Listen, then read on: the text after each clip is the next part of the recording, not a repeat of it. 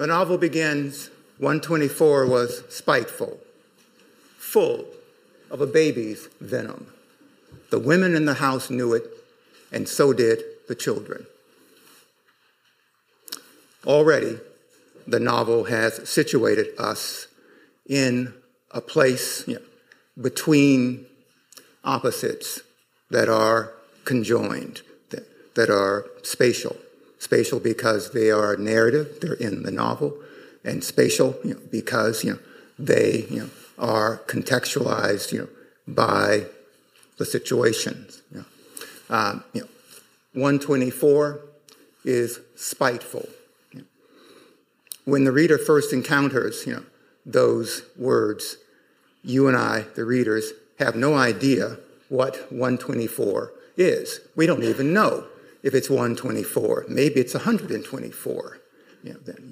But what we do know, especially me, because I'm so mathematically challenged, is that numbers aren't spiteful. But these two are.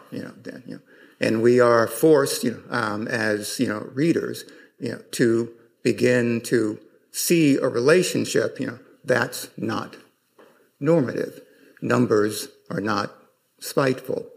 The second construction, which, by the way, is not a sentence, it's a fragment. So at the level, literally, of language, of syntax, of simple sentences, the novel is doing the same thing. The tension is between normative constructions of sentences, which are independent clauses and fragments. Full of a baby's venom is a fragment, and it's also a Gothic site because of the tension. Snakes, reptiles are venomous. Babies, who can be really troublesome in all kinds of ways, but they're not venomous. So it's another juxtaposition that challenges normative constructions. The last one does as well, and it's also a fragment, sentence. The women in the house knew it, and so did the children. The tension there is between the reader and the children and women in the house, who know something that the reader doesn't. So the disconnect is between the reader and the text. And that disconnect is even more emphatic because the novel is already suggesting that this is a space that the reader has to fill. We have to catch up because the women in the house knew it, and so did the children. They apparently even know that 124 is a house, right? The women in the house knew it. But the reader doesn't. So already, from the beginning of the novel, first sentence, Morrison is letting us know in the most graphic way that we are entering spaces in this novel that are going to compel us to, at the very least, to revisit, to modify, to revise, to think about how we see the world, especially in moral terms. One of the novel's most central Gothic constructions, then, is monstrous motherhood. What Sethe does, in the shed, in the barn, challenges normative constructions of maternity, motherhood, and the relationship, to children.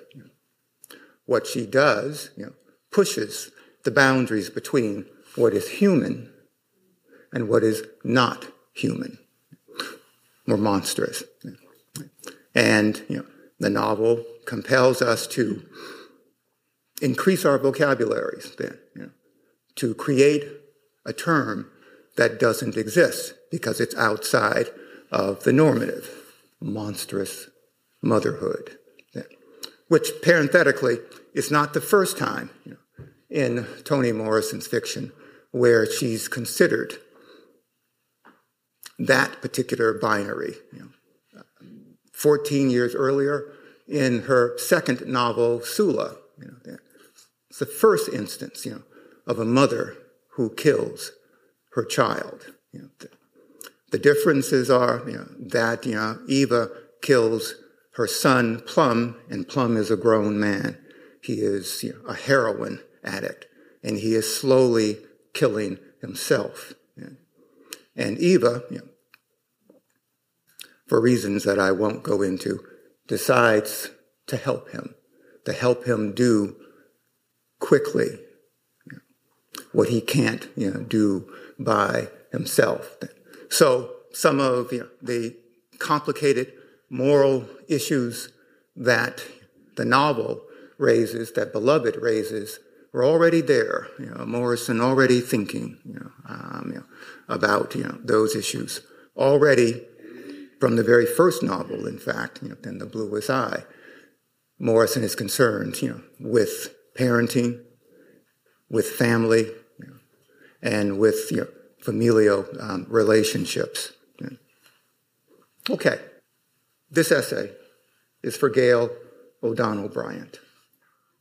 In terms of what the 18th century optimistically called the Enlightenment and Age of Reason, the measure of intelligence, reason, moral probity, and the sine qua non of what it means to be fully human has been the demonstrable ability to read and write. This opening statement is a commonplace in the history of ideas that shaped the 18th century, and I, like other writers, have stressed its seminal role in the social construction of race, literary production, and the institution of slavery itself. This is how Henry Louis Gates, Jr., Harvard professor and director of the W.E.B. Du Bois Institute, makes this point. The creation of formal literature could be no mean matter in the life of the slave, since the sheer literacy of writing was the very commodity that separated animal from human, slave from citizen, object from subject.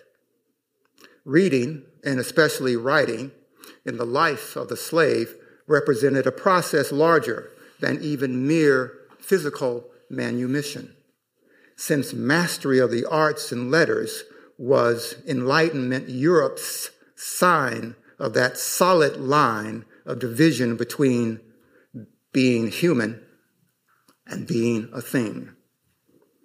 What Beloved does, the novel, is to smudge, blur, almost erase that not-so-solid line. Asserting the act of writing more personally, but no less politically than Gates, André Bleikasten believes, quote, to write is to blacken whiteness, to fill in gaps, to dress wounds. And more personally still, Dorothy Allison, novelist, memoirist, and author of Bastard Out of Carolina, and a survivor of serial child rape, simply puts it this way: I write to save my life. The act of writing and reading, which implies intentionality and agency, represents a process larger than even mere physical manumission, as Gates notes, because it encompasses life itself and performs all the protean acts that, as Bleikasten, Allison, and Gates stress, make life meaningful. So I begin by cautiously circling my principal text, Toni Morrison's fifth novel, Beloved, framing it with writers who are also readers writing on writing, because I want to situate this novel's central concerns with literacy and orality, with writing, reading, and speaking, within its own aesthetic, racialized, gendered, and politicized framework, and link it to the rich literary tradition about which this novel and Toni Morrison speak. So outward again, centrifugally, like a rodeo rider's looping lariat, to lasso just two more signifying writers and texts for context before drawing down on Beloved. The first text is from part one, Southern Nights, chapter 13, of Richard Wright's autobiography, Black Boy. My faded Post-it note page marker simply calls this episode the library card. How many of you have read Richard Wright's Black Boy? Good. You'll recognize this then.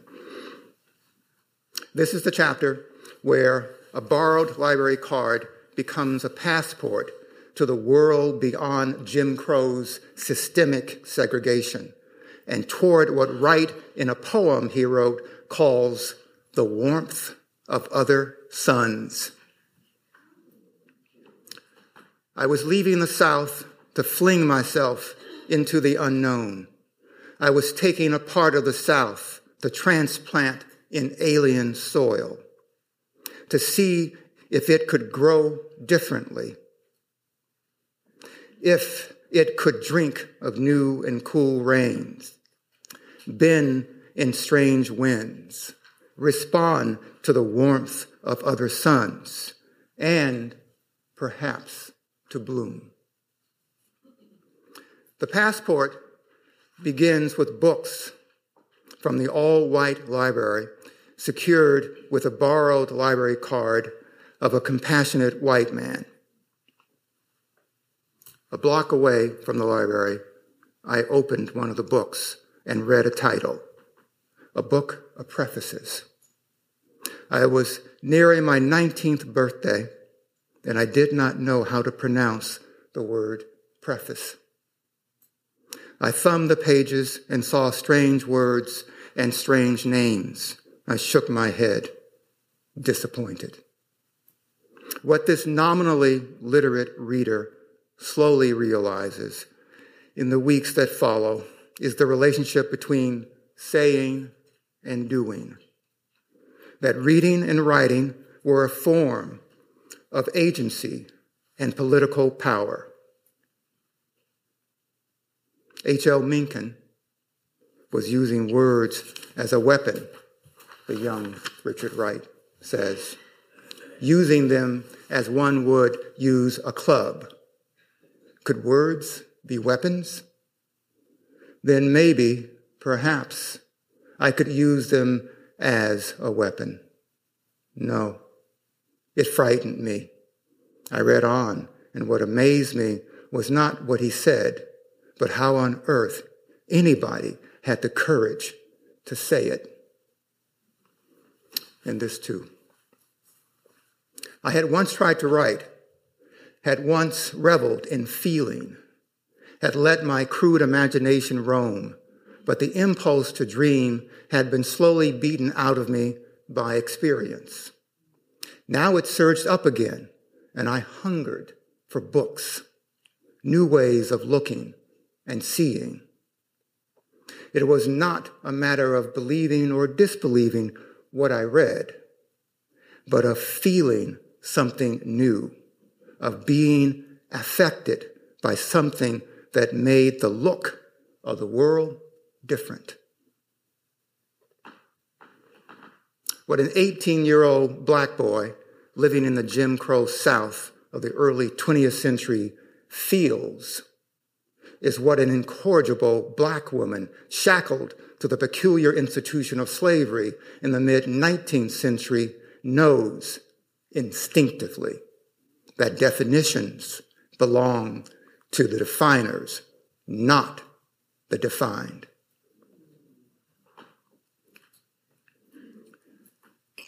It is this effective connectivity to literacy that propels both through a world that insists they are merely commodities, definitions, without the agency to define their own black bodies and minds.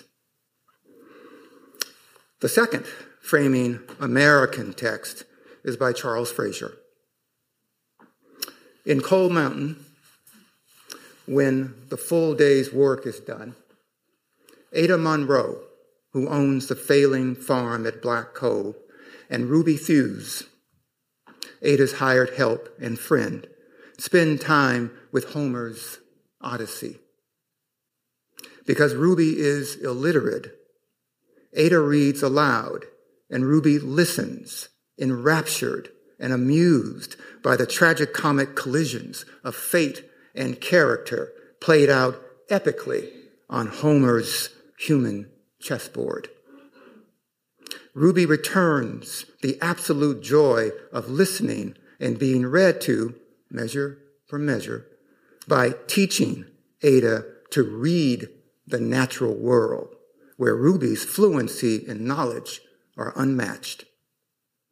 Through Ruby's persistent questions, inexhaustible work ethic, and encyclopedic book knowledge of the natural world, Ada gradually masters the mysteries of Black Cove Farm.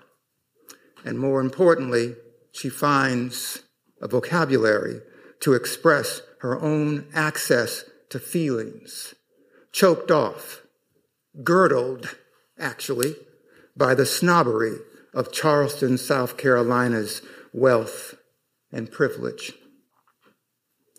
The metaphor of blockage, writer's block, here is too apt to resist making explicit. So I'm going to make it explicit. The epistolary form, handwritten letters, that orality and literacy assume in Cold Mountain, repeatedly find Ada and W.P. Inman, the fugitive Confederate soldier she loves, both balling up valuable writing paper in frustrated attempts to say in the elusive right words and in whole sentences what the straight-jacketed customs of mid-19th century Southern culture make almost unsayable. After one such effort to express the inexpressible, Ada blew the paper dry, and then scanned over what she had written with a critical eye. She mistrusted her handwriting, for no matter how she tried, she had never mastered the florid whorls and acts of fine penmanship. The characters her hand insisted on were instead blocky and dense as runes. Even more than the penmanship, she disliked the tenor of the letter. She balled up the paper and threw it into the boxwood bush. Aloud, she said, "That's just the way people talk. It has nothing to do with the real matter at hand." The real matter at hand, the one that writers like Fraser, Wright, and Toni Morrison are so invested in, is implicit in the first half of my title, Definitions, Definers, and the Defined. This alliterative paradigm of power, so inextricably bound up with literacy and orality, is dramatically developed on pages 225 and 230 of your text. And is the first powerful example, of a Gothic site or Gothic intervention. A piece of chalk, a slate board, a vertical line delimiting a slave's animal and human traits, a measuring string. Sethe secretly listens as schoolteacher instructs his nephews on human nature. And while she can decipher no more than 75 words in English, the authorial narrator stresses, she knows instinctively and effectively that unfamiliar words she sees and hears, like characteristics, will not, cannot favor her. As the defined object that is not white or male or free or literate, she can only be what language signifies. Sethe does not possess the legal right nor possess the full power of agency, as André Bleikasten asserts about writing, to blacken whiteness, to fill in gaps, to dress wounds. And still, and but, and however, and notwithstanding, Sethe's brutally loving assault on her children in the barn is also a desperate assault on language and the institution of slavery's hegemonic control of both definitions and the human chattel it defines. Over there, outside this place where they would be safe, Sethe says to Paul D., in a failed effort to justify her seemingly monstrous actions that garners his understanding and maybe his compassion, but not his approval. This is page 192. The killing or murder, language matters here, of children by anyone, but especially by their mother, corresponds to no definition of safe in any dictionary I possess, unabridged or not.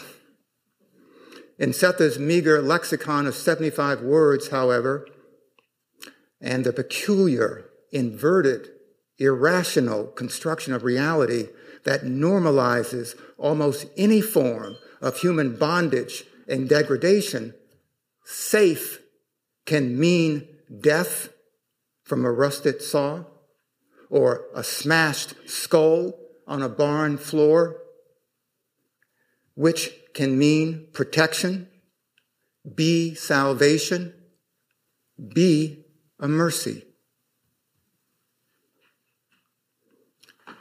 Because the truth was simple, Sethe says.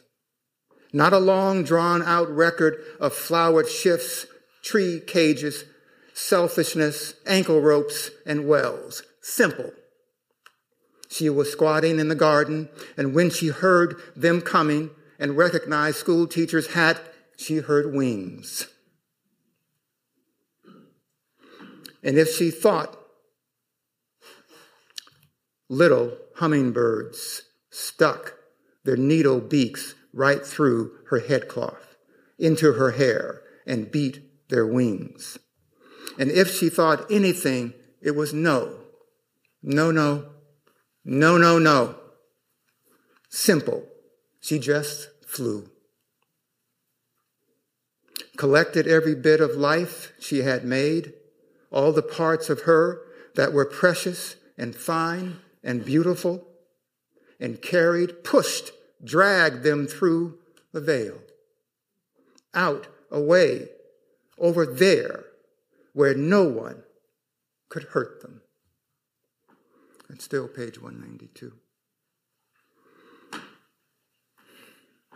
In these pivotal Gothic places, both the anxious attempts in several places in the text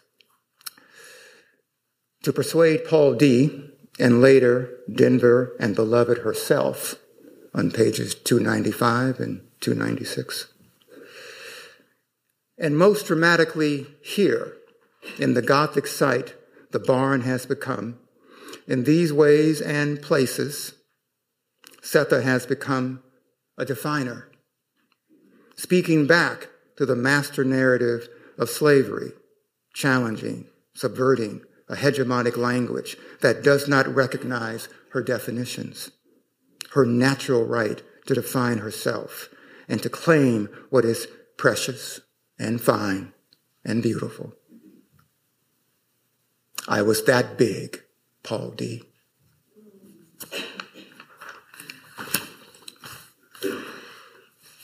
I have one final Gothic intervention to talk about, one that complicates this novel's concerns with literacy, orality, and power more than any other place.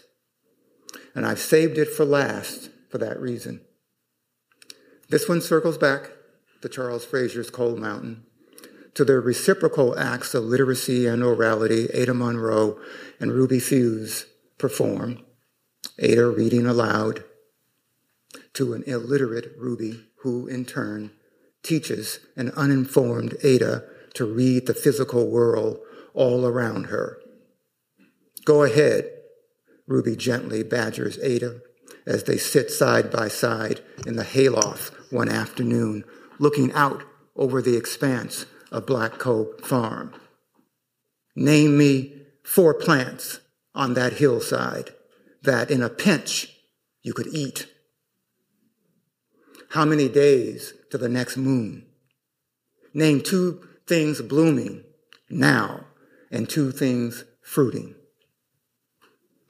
Ada did not yet have those answers, the authorial narrator says, but she could feel them coming, and Ruby was her principal text.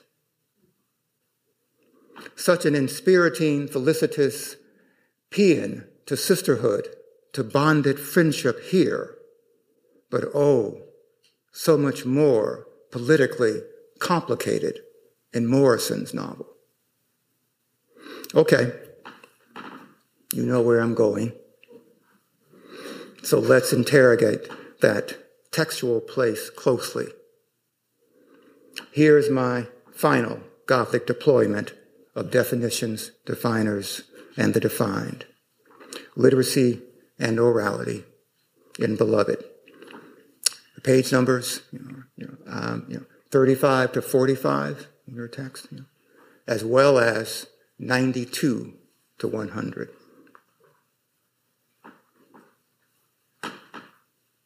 When 2 throwaway people, 2 lawless outlaws, a slave and a barefoot white woman with unpinned hair, meet on their intersecting roads to freedom, they are both fugitives from different houses of bondage. The untenable abuses of indentured servitude for Amy Denver are more than sufficient warrant to run away to a place called Boston, for the softness she associates, sight unseen, with something called velvet.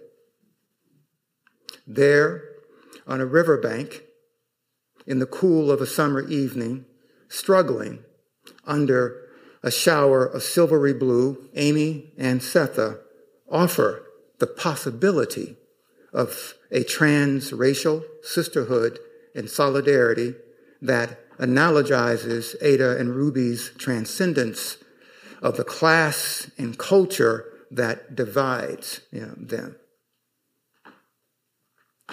Your back got a whole tree on it in bloom.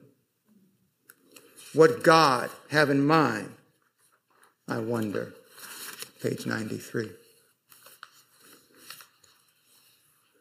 It's a chokecherry tree in full bloom with, quote, tiny little cherry blossoms just as white, Amy announces. And it's also an interpretation, an act of reading Setha's lacerated, bloody back as though it were a text. And only Amy can perform it because the customs, Conventions and laws that enforce indentured servitude do not legally, forcibly, or universally prohibit bound white persons from acquiring basic reading and writing skills. Amy Denver may be only marginally more literate than Sethe, and seems like Sethe and Paul D. That ain't her mouth. To rely on pictures and images, but she exerts a power that is implicitly political and a form of agency that Sethe and Paul D. lack. Literally and figuratively, Sethe's back is written in the violent language of slavery. And in the 1850s, precious few black bodies, for example, those who have been taught or given basic tools to teach themselves, like Stampede or Frederick Douglass or Harriet Jacobs, few possessed the ability to read and write. There is a power differential that is ultimately based on both the politics of race and gender that makes Amy, however compassionately and humanely she acts, a definer who controls the definitions that define Sethe. The interpretation Amy imposes onto Sethe's back and her bondage glosses not only the hegemony of masters and slaves, but reflects Amy's own irrepressibly optimistic, glass-half-full, deistic worldview. What God have in mind, I wonder. Lord, what a way to die. You're going to die in here, you know. Ain't no way out of it. Thank your maker I come along so you wouldn't have to die in them weeds. The definitions on Sethe's back are written in the brutal ideology of 19th century slavery and are indelible, incapable of erasure or revision or any subversive interpretation by Sethe herself. The years following the crossroads meeting between a nearly dead pregnant slave woman and a barefoot white girl with unpinned hair who brings Sethe's baby into this here world do not change the fact, as Sethe says to a disbelieving Paul D., that I got a tree on my back. When he approaches Sethe's back and lowers her bodice to see for himself, he is not print literate, remember. He moves his hands over the patchwork of scars, touching them, reading them like Braille. Neither Paul D. nor Sethe, who cannot even see her back without a mirror, can supplant Amy Denver's interpretation. They must settle for the definitions of the other and tell the hard-won agency to be each other's own best thing is possible. This transformation will require, finally, as Toni Morrison stressed in a 1999 interview with Michael Silverblatt, getting, quote, to a place where the love is generous, where love is balanced, neither in extremis, destructively narcissistic, nor self-denyingly altruistic. And finally, using her own definitions to define the black body and a vocabulary that conjugates and signifies on remembering and possession and the power of language to blacken whiteness, to fill in gaps, to dress wounds. Baby Suggs makes this life-affirming point in her sermon, Among the Trees. Here, in this place here, we flesh. Flesh that weeps, laughs. Flesh that dances on bare feet in grass. Love it. Love it hard. Yonder, they do not love your flesh. They despise it. They don't love your eyes. They just as soon pick them out. No more do they love the skin on your back. Yonder, they flay it. And oh, my people, they do not love your hands. Those they only use, tie, bind, chop off, and leave empty. Love your hands. Love them. Raise them up. Kiss them. Touch others with them. Pat them together. Stroke them on your face, because they don't love that either. You got to love it. You.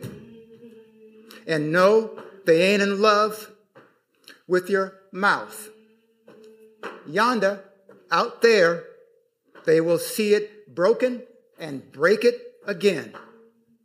What you scream from it, they do not hear. What you put into it to nourish your body, they will snatch away and give you leavings instead. No, they do not love your mouth. You got to love it. This is flesh I'm talking about here. Flesh that needs to be loved. Feet that need to rest and to dance. Backs that need support. Shoulders that need arms. Strong arms, I'm telling you. And oh, my people out yonder, hear me. They do not love your neck, unnoosed and straight. So love your neck. Put a hand on it. Grace it. Stroke it. And hold it up.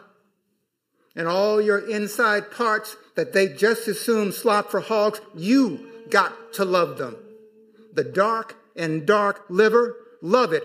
Love it. And the beat and beating heart, love that too. More than eyes or feet, more than lungs that have yet to draw free air, more than your life-holding womb and your life-giving private parts. Hear me now. Love your heart. For this is the prize.